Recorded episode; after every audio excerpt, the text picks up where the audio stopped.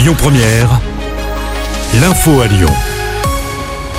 Bonjour à tous. L'impression d'un jour sans fin dans le Pas-de-Calais après les grosses inondations de novembre 2023. Le département se retrouve encore sous les eaux. Les fortes pluies ont fait déborder les cours d'eau.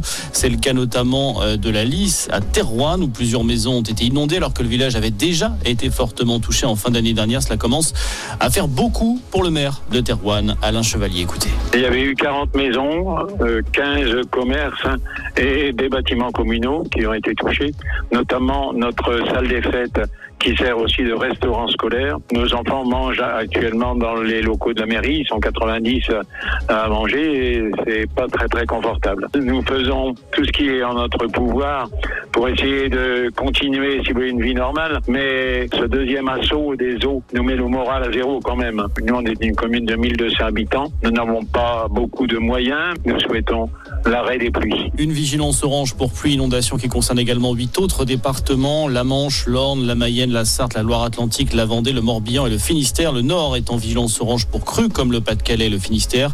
Jusqu'à 60 mm de précipitations sont attendus par endroit pour la journée d'aujourd'hui selon Météo France. Au Japon, le bilan de la série de séismes qui ont secoué le pays hier s'est alourdi. Il est désormais de 48 morts.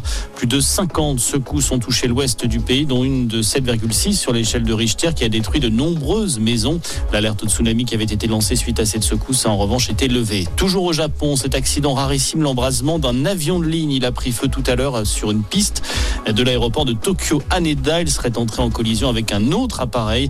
Selon la télévision publique japonaise, les 379 passagers ont été évacués. Cinq personnes seraient encore portées disparues.